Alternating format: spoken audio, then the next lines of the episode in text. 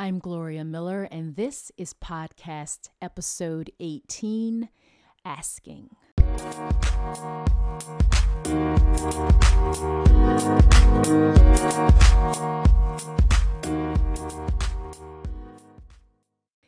I was speaking to a friend last week, and she was saying how difficult it is to ask for things. This friend and I share many similarities. We are both singers, both songwriters, and we both perform tribute shows to one of the most awesome women on the planet, Tina Turner. and we have one more similarity. I too find it difficult to ask for things. Before I had this conversation, I had already decided that 2020 would be the year of asking asking for what I want and asking for what I need.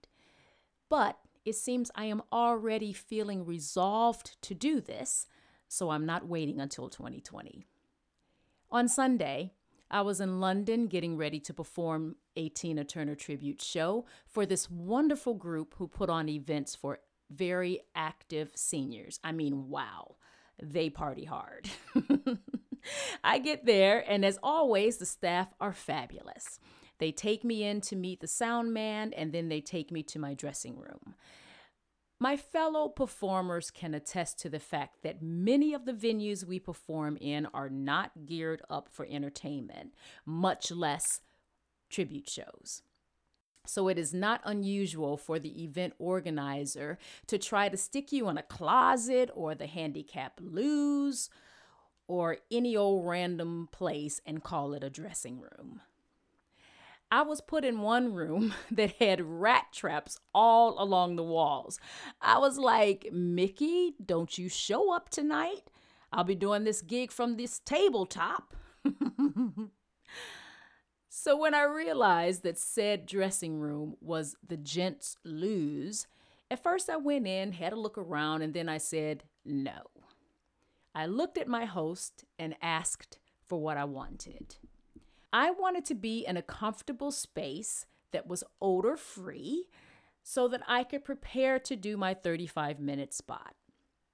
I was polite yet direct and said, This space is not suitable for me to get ready for my performance.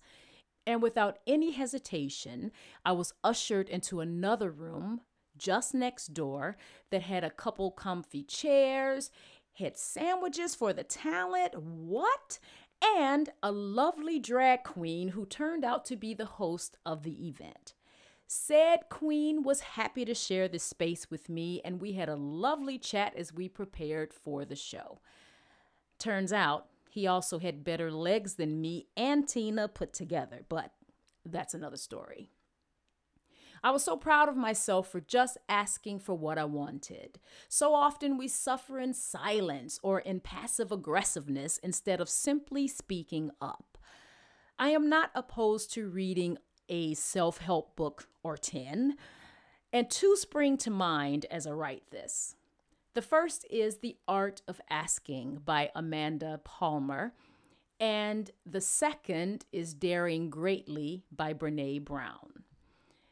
Amanda asks the question Are we just too embarrassed to ask? Brene looks at how our fear of being vulnerable can keep us from getting what we want and need because we're too proud to ask. There are a lot of things I want to do next year, and I'm going to need help to do them. I have always been very independent and self sufficient, so asking for help has always been hard for me. But